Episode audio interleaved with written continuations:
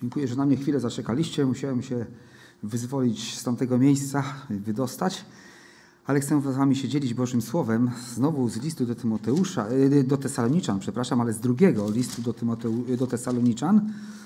E, I myślę, że rzadko kto pamięta, ale może ktoś pamięta, że od dłuższego czasu dzielę się e, właśnie tym, co apostoł Paweł, czy też Duch Święty przez apostoła Pawła kierował do Tesaloniczan. Najpierw był to pierwszy list, teraz jesteśmy w drugim liście do Tesaloniczan, którzy nawrócili się od bałwanów do Boga żywego. A dlaczego się nawrócili? No dlatego, że tam w Tesalonice pojawił się apostoł Paweł wraz z Sylasem i, i z innymi jeszcze współpracownikami i głosili Boże Słowo. Oni tam głosili Ewangelię Jezusa Chrystusa albo o Jezusie Chrystusie, ale właściwie to głosili im Jezusa. Ponieważ mówiliśmy też już kiedyś, że Ewangelia tak naprawdę to równa się Jezus Chrystus. Ewangelia, czyli radosna nowina, to jest radosna nowina o śmierci i zmartwychwstaniu Pana Jezusa według Pism, bo tak było to zapowiedziane i wtedy, kiedy to się wydarzyło, dokonało się nasze odkupienie, nasze zbawienie. Tak więc ci tesaloniczanie nawrócili się od bałwanów do Boga żywego e, w wyniku zwiastowania, zaczęli służyć Bogu żywemu i prawdziwemu, odrzucili wszystko to, co związane było z nieprawdą, E, zupełnie zostawili. E, wszelkie relacje, które mogłyby ich oddzielać od Chrystusa, oni porzucili, a służyli Bogu żywemu i prawdziwemu i oczekiwali Syna Bożego z niebios. Ta ich jednoznaczna postawa wiary i przyznawanie się do Jezusa e, jako jedynego Zbawiciela przyniosła prześladowanie. No to, to jest oczywiste i naturalne, że jeśli nagle my w swoim środowisku zmienimy postawę z takiej ogólnoreligijnej, na wyznawanie Jezusa Chrystusa jako Pana i jedynego Zbawiciela, to musi to być, być jakaś reakcja. I tam ta reakcja polegała na tym, że oni byli mocno prześladowani. Paweł ze swoimi współpracownikami musieli ich opuścić, lecz dalej troszczyli się o Tesaloniczan, reagowali na różne wątpliwości, które się u nich pojawiały, E, na, jeśli były wzniecane jakieś niepokoje z powodu różnych poglądów, nauk, to również e, apostoł Paweł pisze o tym w pierwszym, w drugim liście, aby uporządkować pewne sprawy i uspokoić ich serca, aby przypomnieć im, jaka jest prawdziwa Ewangelia, jakie jest prawdziwe jest nauczanie apostolskie, jaka jest prawdziwa nauka Pana Jezusa Chrystusa. I w szczególny sposób, e, oprócz wielu innych rzeczy, apostoł Paweł zajmuje się też rzeczami związanymi e, z, z rzeczami przyszłymi, z tymi obietnicami, które Pan Bóg dał odnośnie przyszłości. I tak e, w pierwszym liście do Tesaloniczan, w czwartym rozdziale, w wersetach od 13 do 18, apostoł Paweł przypomina czy, o tym, że obietnica pochwycenia Kościoła spotkania z Panem Jezusem dotyczy nie tylko tych, którzy pozostaną przy życiu, ale tych, którzy już umarli w ciele, których ciała umarły i zostały złożone w grobie, ponieważ oni martwili się, że czekali na przyjście Pana Jezusa. Część z nich jednak w tym czasie umarło fizycznie i co będzie z nimi?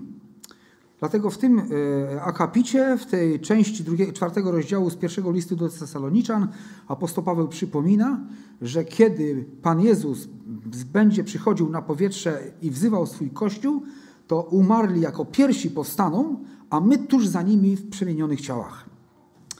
To jest to, co uporządkował apostoł Paweł e, w kwestii pochwycenia Kościoła i to jest miało być dla nich tym cudownym pocieszeniem.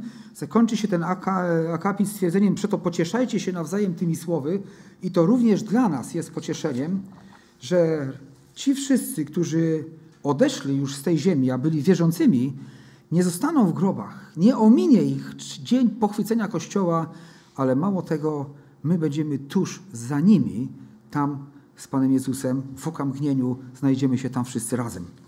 To jest ta jedna rzecz, którą apostoł Paweł musiał uporządkować. E, tak Duch Święty e, kładł mu na serce, aby nie tylko ich myśli na ten temat uporządkować, ale i nasze również, żebyśmy wiedzieli, czego mamy oczekiwać i czego pragnąć w naszym chrześcijańskim życiu i za czym tęsknić. To jest spotkanie z Panem Jezusem. Później w piątym rozdziale pierwszego do Tesaloniczan apostoł Paweł pisze o czasach i porach i o Dniu Pańskim. Dzisiejsze też motto naszego no, tego usługiwania, tego kazania jest Dzień Pański. I tymi przyszłymi rzeczami związanymi z Bożym działaniem w przyszłości właśnie apostoł Paweł mocno się zajmował, aby te sprawy uporządkować i aby oni mogli zapamiętać, jak to rzeczywiście jest. Pisze o Dniu Pańskim, że Dzień Pański to jest dzień sądu i sprawiedliwej odpłaty za bezbożność wszystkim, którzy odrzucili świadomie Ewangelię, odrzucili Jezusa, zlekceważyli. Dla wierzących, którzy mieli udział, czy mają udział, będą mieli udział w pochwyceniu, będzie to już czas odpocznienia i czas e, przedstawienia im e, światu jako sprawiedliwych. Dzień Pański to okres wielkiego ucisku, następnie powrót Chrystusa na ziemię ze wszystkimi świętymi, zakończony objęciem władzy przez Jezusa na czas tysiącletniego królestwa na ziemi. Takie rzeczy musiał apostoł Paweł wspomnieć e, Tesaloniczanom, żeby oni mogli mieć jasność co do rzeczy przyszłych.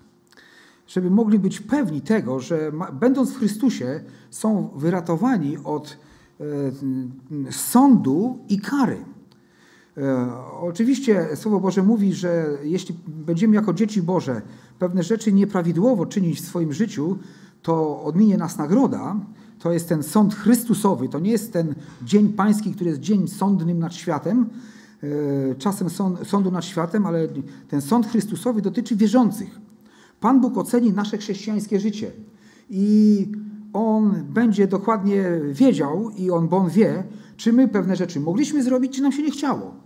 Czy mogliśmy dla Niego się więcej trudzić, czy też woleliśmy łatwiejsze życie prowadzić i mniej dla Niego się zaangażować w Jego służbę. Pan Bóg to oceni. Jak myśleliśmy, co robiliśmy, jak wypełniliśmy Jego wolę, jak Go naśladowaliśmy w naszym chrześcijańskim życiu. Ale Dzień Pański, o którym mówi e, piąty rozdział pierwszego do tej Salniczan, dotyczy sądu nad światem. Nad wszystkimi bezbożnymi, którzy odrzucili Ewangelię, zlekceważyli poselstwo Ewangelii, tym samym lekceważąc osobę Pana Jezusa Chrystusa.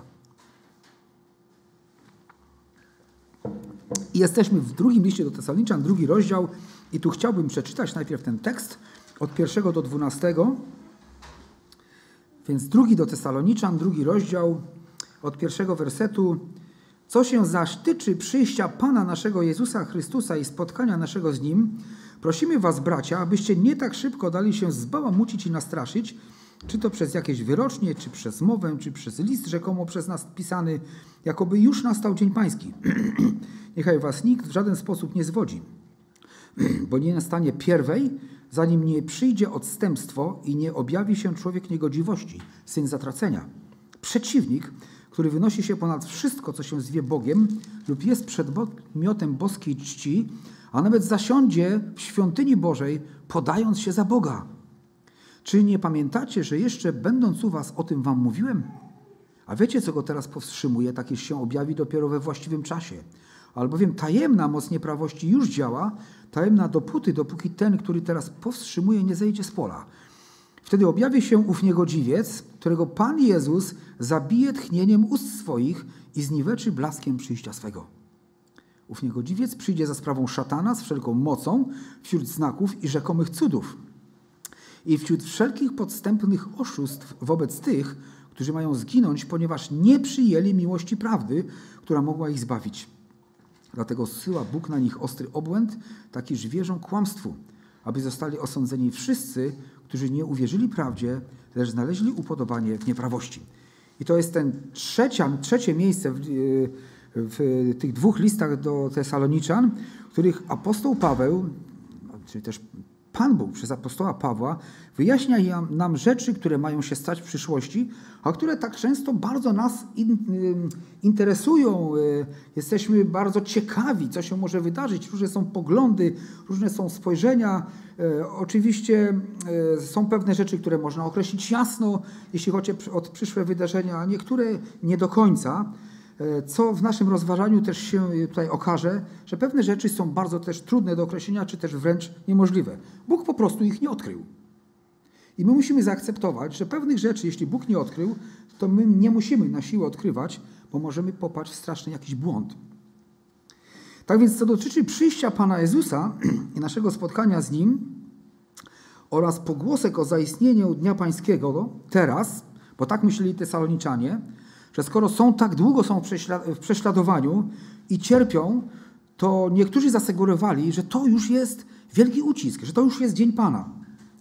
Święci Tesaloniczanie przechodzili tak dotkliwe prześladowania, że łatwo było im przyjąć sugestię, że znaleźli się już w pierwszej fazie Dnia Pańskiego, czyli że rozpoczął się wielki ucisk. Z pewnością ucisk Tesaloniczan nie był mały. To my w naszym życiu też przechodzimy różne uciski, doświadczenia. Nasi bracia i siostry, o których czytamy w różnych krajach, przechodzą również wielkie uciski. Ale to nie jest ten wielki ucisk opisany w objawieniu według świętego Jana.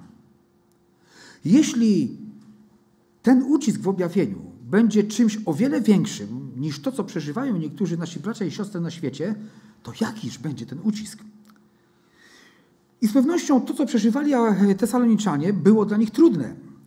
I e, kiedy dotarła do nich jakaś sugestia, że może to już zaczął się ten wielki ucisk, oni pomyśleli sobie, no to może tak. Pomimo tego, że apostoł Paweł mówił o tych sprawach, jednak sytuacja i wydarzenia skłoniły ich do tego, żeby zacząć myśleć trochę inaczej. Rozeszła się nawet pogłoska, że sam Paweł wierzył, nauczał, że Dzień Pański już nadszedł. Ta sytuacja wymagała właśnie sprostowania. Paweł to czyni w następnych wersetach. E, werset pierwszy wskazuje, że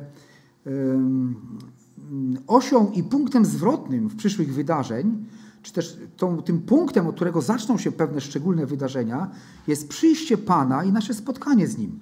Chodzi tutaj o pochwycenie Kościoła i spotkanie z Panem na powietrzu. Ale te ciągłe prześladowania, jak wspomniałem, Tesaloniczan, no, skłoniły ich do myślenia, że ten ucisk mógł się już rozpocząć. My w, też w naszych czasach spotykamy się z różnymi poglądami. Dzieją się jakieś wydarzenia, e, gdzieś tam e, ta wieża została kiedyś strącona, co było strasznym wydarzeniem, gdzieś chrześcijanie są mordowani, gdzieś inne rzeczy się dzieją i czasami my po prostu w różny sposób myślimy o rzeczach, które się dzieją i mówimy, o tak, to już dzieje się to, co jest opisane w Biblii. Czasami może tak być, czasami niekoniecznie. I nieraz w przeszłości się okazało, że próba interpretowania pewnych wydarzeń na świecie jako to, co już jest opisane w Biblii, że to już nadeszło, okazało się po prostu chybieniem celu. Dlatego też bardzo potrzebujemy ostrożności w interpretowaniu wypełniania proroctw, no chyba że e, znając wszystkie miejsca z Biblii na jakiś temat i widząc znaki, które się dzieją, rzeczywiście możemy powiedzieć, tak, to absolutnie pasuje do tego, co Bóg zapowiedział. Tak więc wiedzieli, że pochwycenie to jeszcze nie było, ponieważ nie są jeszcze w Bożym odpocznieniu, a ich ciała ciągle cierpią w ogniu doświadczeń, prześladowań. Zawołanie apostoła jest otrzeźwiające. Popatrzcie, jak on mówi do nich. Nie tak szybko dajcie się zbałamucić i nastraszyć. Wiecie, czasami by się chciało powiedzieć do wierzących ludzi, którzy przyjmują wiele poglądów, y, jakichś ideologii, myśli, które pojawiają się przy różnych wydarzeniach, również wokół tego COVID-a było strasznie dużo różnych teorii, powiedzieć po prostu nie dawajcie się tak szybko zbałamucić i nastraszyć. I tak właściwie to, to apostoł Paweł chce im później powiedzieć, co, o czym przeczytamy, to przypomnijcie sobie, co wam powiedziałem. Przypomnijcie sobie, jaką naukę otrzymaliście. Zawołanie apostoła jest otrzeźwiające. E, on mówi, e, nie wierzcie, e, że kiedyś mówiłem inaczej, a teraz zmieniłem swoje zdanie, ponieważ ja nie mówiłem od siebie. To ja rozumiałem, ja wiedziałem to od Boga. To Bóg dał mi zrozumienie i jasność, że pewne rzeczy będą wyglądały tak, a nie inaczej.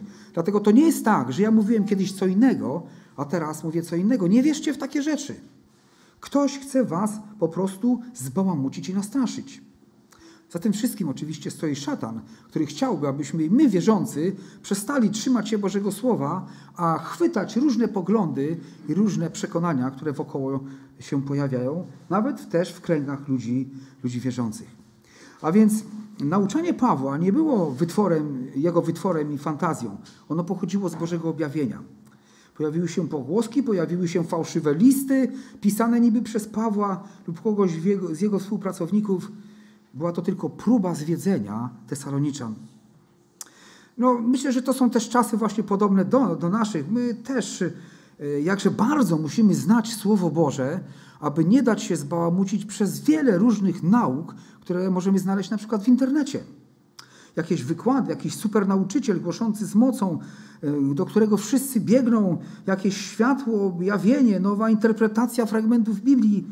Jak bardzo trzeba znać dobrze Pismo Święte, jak bardzo musimy trwać w Bożym Słowie, aby nie dać się zwieść i zbałamucić, aby nie chybić tego właściwego celu i nie zejść z tej właściwej drogi opisanej w Bożym Słowie. Pismo Święte daje nam jednoznaczne uzasadnienie, że dzień sądu, y, Boże, dzień Bożego gniewu, dzień Pana, yy, yy, nie, nie, miał miejsca nie tylko w czasach Tesaloniczan, ale również do, do dnia dzisiejszego, ten dzień jeszcze nie miał miejsca. Oczywiście Bóg objawia swój gniew wobec wszelkiej bezbożności, o tym czytamy. Na różne sposoby Pan Bóg to czyni, ale, ale dzień Pana nastąpi po konkretnych wydarzeniach, o czym czytamy tutaj w Bożym Słowie. Pierwsza rzecz, która może się wydarzyć, jest tym punktem zwrotnym, to jest poschwycenie Kościoła na powietrze i spotkanie z Chrystusem. To jest coś, co, czego jeszcze nie doświadczyliśmy, bo by nas tu nie było. Będzie to dzień, w którym cały Kościół zbierze się w jednej chwili na jednej wspólnej konferencji. I to nie będzie widoczne dla świata, my po prostu znikniemy, my, którzy należymy do Chrystusa.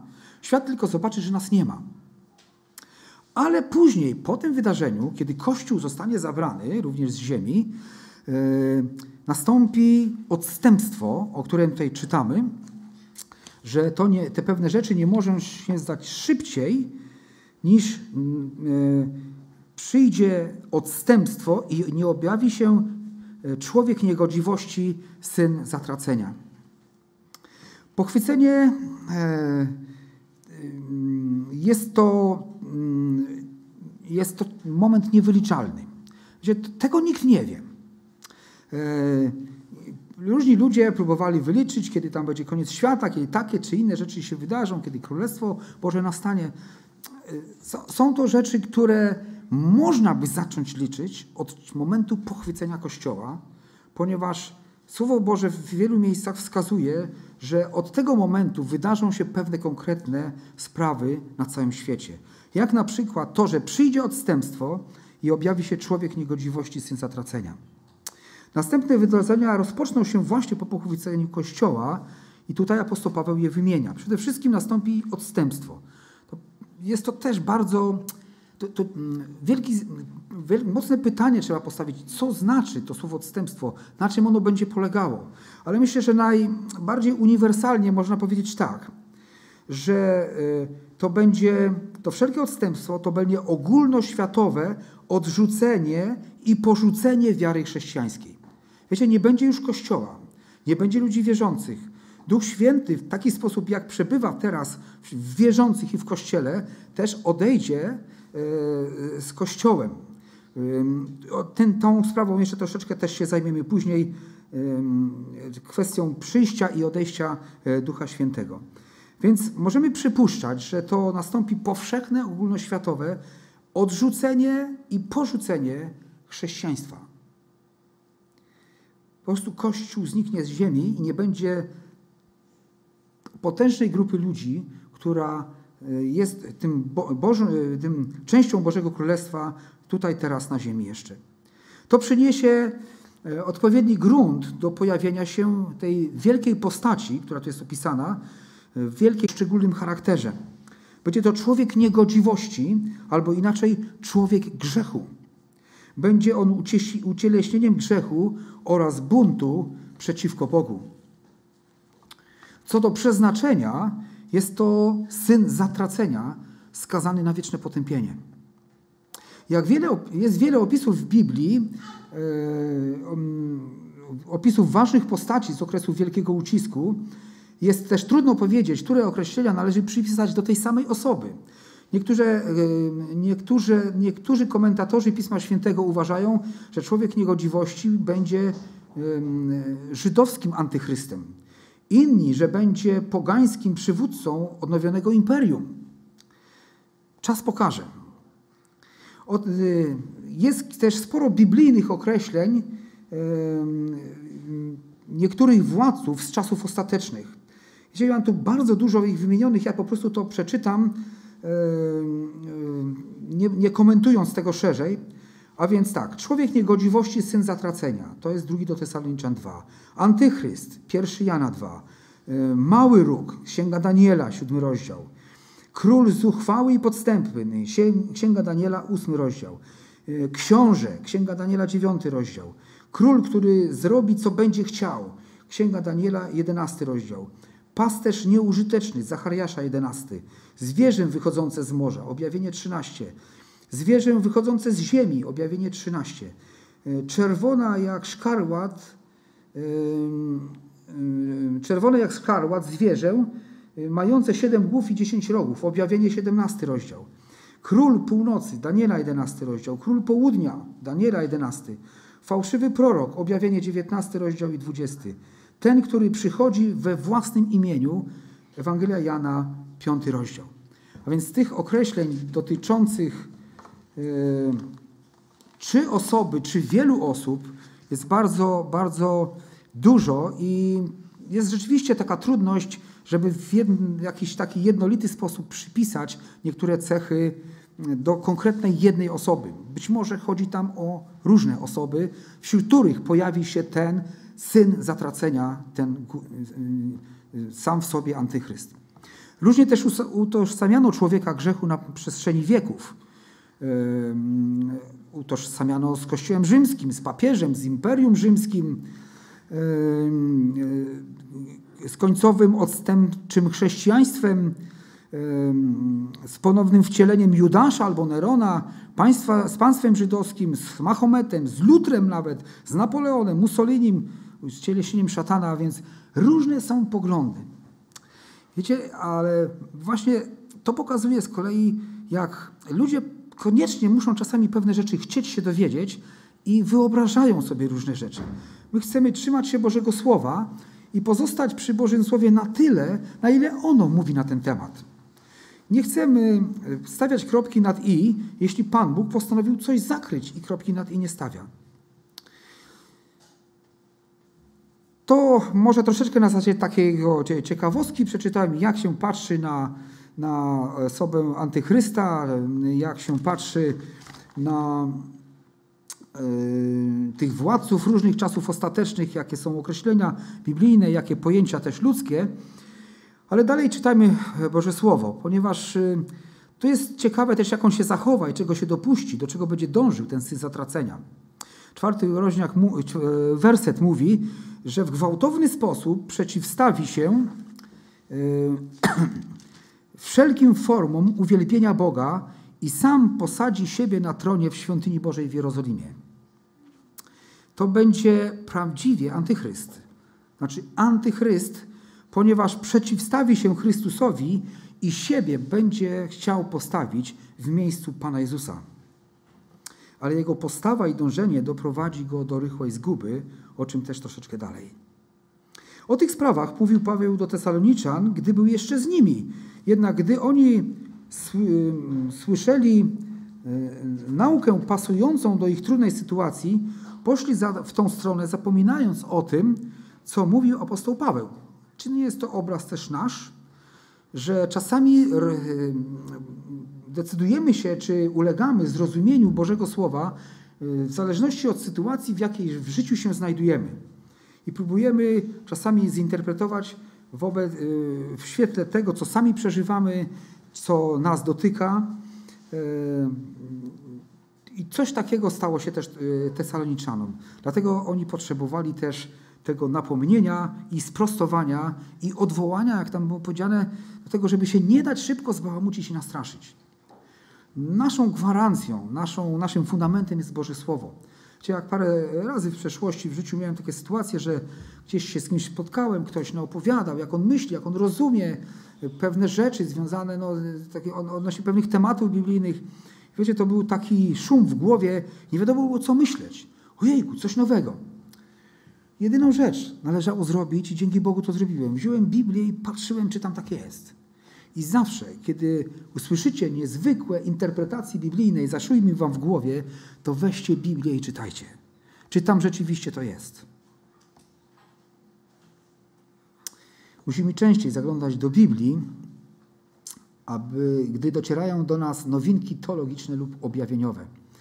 W szóstym wersecie apostoł Paweł dalej pisze do Tesaloniczan, że oni wiedzą, że powinni wiedzieć, co antychrysta wstrzymuje i kto go powstrzymuje. To jest to trze trzecia rzecz, która jest taką sprawą, yy, na którą trzeba postawić pytanie, kto i co powstrzymuje dzisiaj antychrysta i moce ciemności, aby w swobodny sposób rozpocząć swoje dzieło niszczące dzieło wśród ludzkości. Tu również pojawiają się różne koncepcje. Najbardziej do naszego tekstu pasuje to, że Duch Święty i prawdziwy Kościół zamieszkały przez Ducha Świętego są tym czymś, tym kimś, który powstrzymuje złe moce i antychrysta. Do, znacz, do czasu wyznaczonego przez Boga. Tak jak ten, który powstrzymuje, jest opisywany tutaj jako coś i ktoś, taki Duch Święty się okazuje, jest też określany w Ewangelii Jana w rodzaju nijakim, czyli jako coś, i w rodzaju męskim jako ktoś. Ewangelia Jana, 14 rozdział 26, 15 rozdział 26, 16 rozdział, 8 wiersz i 13 do 14. Duch Święty jako powstrzymujący zło jest ukazany w Izajasza też, 59 rozdział, 19 werset, Jana 16, 17 do 11 i 1 Jana 4 rozdział. To przez zamieszkującego ducha wierzący są solą tej ziemi, Mateusza 5,13 i światłem świata, Mateusza 5,14. Kiedy Duch Święty opuści świat jako ten, który na stałe zamieszkuje Kościół oraz pojedynczych wierzących, nikt nie będzie już powstrzymywał bezprawia. Mam tu taką ilustrację z naszych czasów, z ostatnich wydarzeń.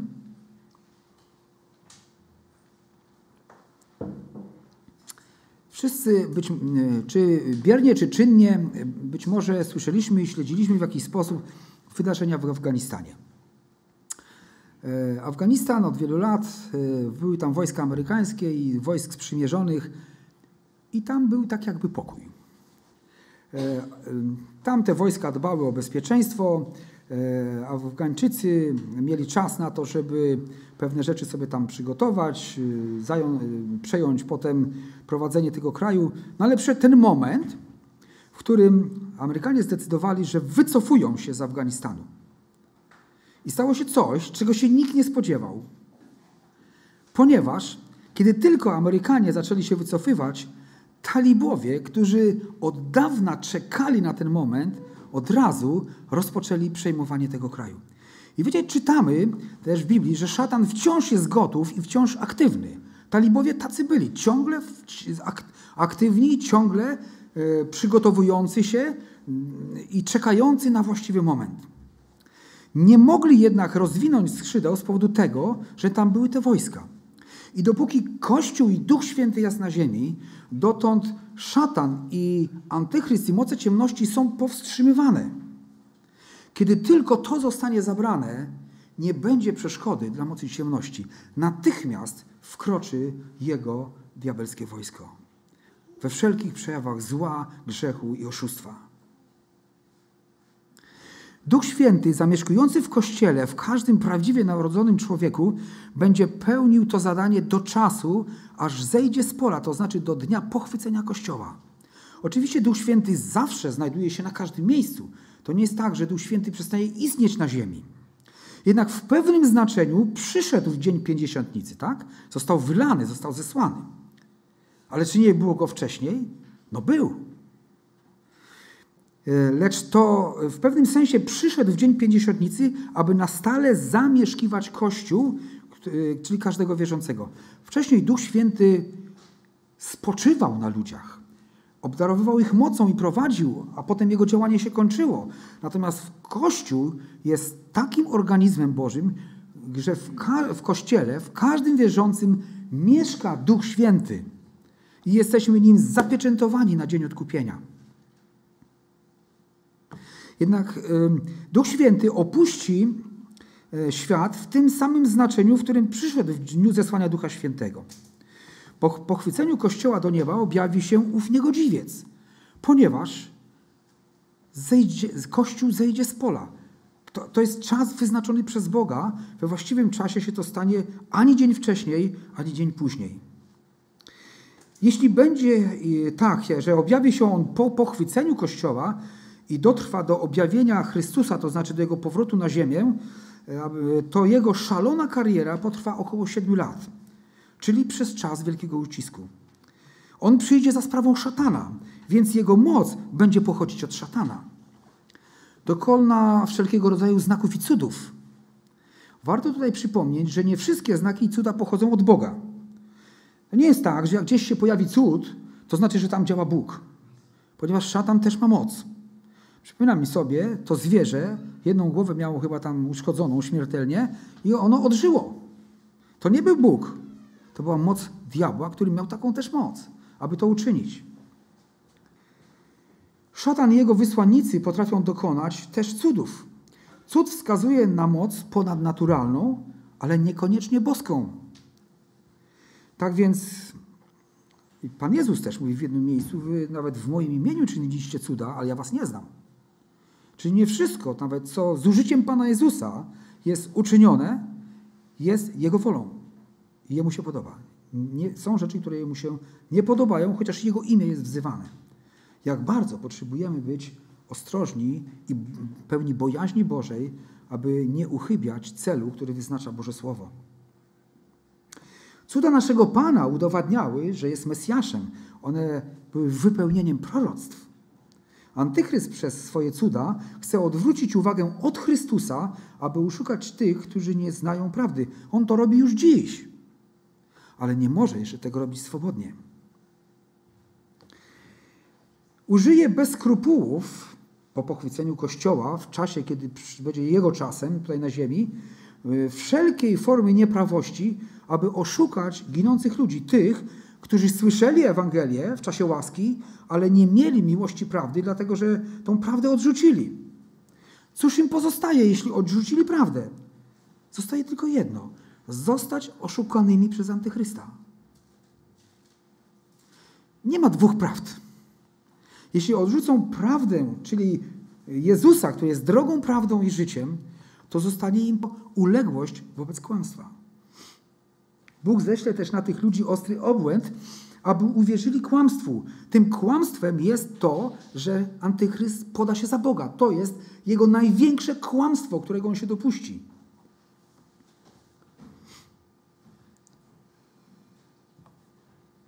Odmówili, y, ci ludzie, którzy odmówili przyjęcia Pana Jezusa jako Boga objawionego w ciele, y, ulegną temu oszustwu, ponieważ odrzucając prawdę, muszą poddać się nieprawdzie. Gdy człowiek grzechu przyjdzie we własnym imieniu i zażąda uwielbienia go jako Boga, wówczas to zrobią, przyjmą go. To Pan Jezus takie słowo mówi do Żydów, że mnie nie przyjmujecie, ale kiedy przyjdzie ktoś we własnym imieniu, to go przyjmiecie. I mówi tam o antychryście właśnie. Więc to może się odnosić przede wszystkim do Izraela, ale też do wszystkich, którzy dzisiaj odrzucają Ewangelię. Jeśli ludzie nie wierzą teraz w Jezusa, później uwierzą w Antychrysta. Nie będzie alternatywy.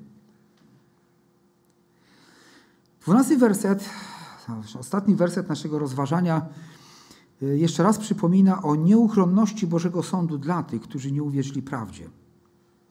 Każde zlekceważenie y, prawdy objawionej w Słowie Bożym i odrzucenie jej jest stanięciem po stronie nieprawości wielu dokonuje tego absurdalnego wyboru. W Starym Testamencie Pan Jezus, y, Słowo Boże mówi, Pan Jezus też, Pan Bóg mówi, wybierzcie, komu chcecie służyć. Wybierzcie albo drogę życia, albo drogę śmierci. Dlaczego macie umierać, ludu mój? Upamiętajcie się, nawróćcie i żyjcie. Ale wielu ludzi dokonuje tego absurdalnego wyboru, odrzucając prawdę zrozumienia, że wybierają upodobanie w nieprawości. Wszyscy, którzy tak czynią, muszą zostać osądzeni. Jakie są Twoje wybory? Jakie byłyby do dzisiaj? Od wielu lat znasz Pismo Święte, wiesz, co uczynił dla ciebie Pan Jezus i ciągle się zastanawiasz, czy warto zaufać Jezusowi, który jest drogą, prawdą i życiem. Dziś jest czas wyboru. Dzisiaj jest czas łaski i zbawienia. Jaką decyzję podejmiesz dzisiaj? Amen.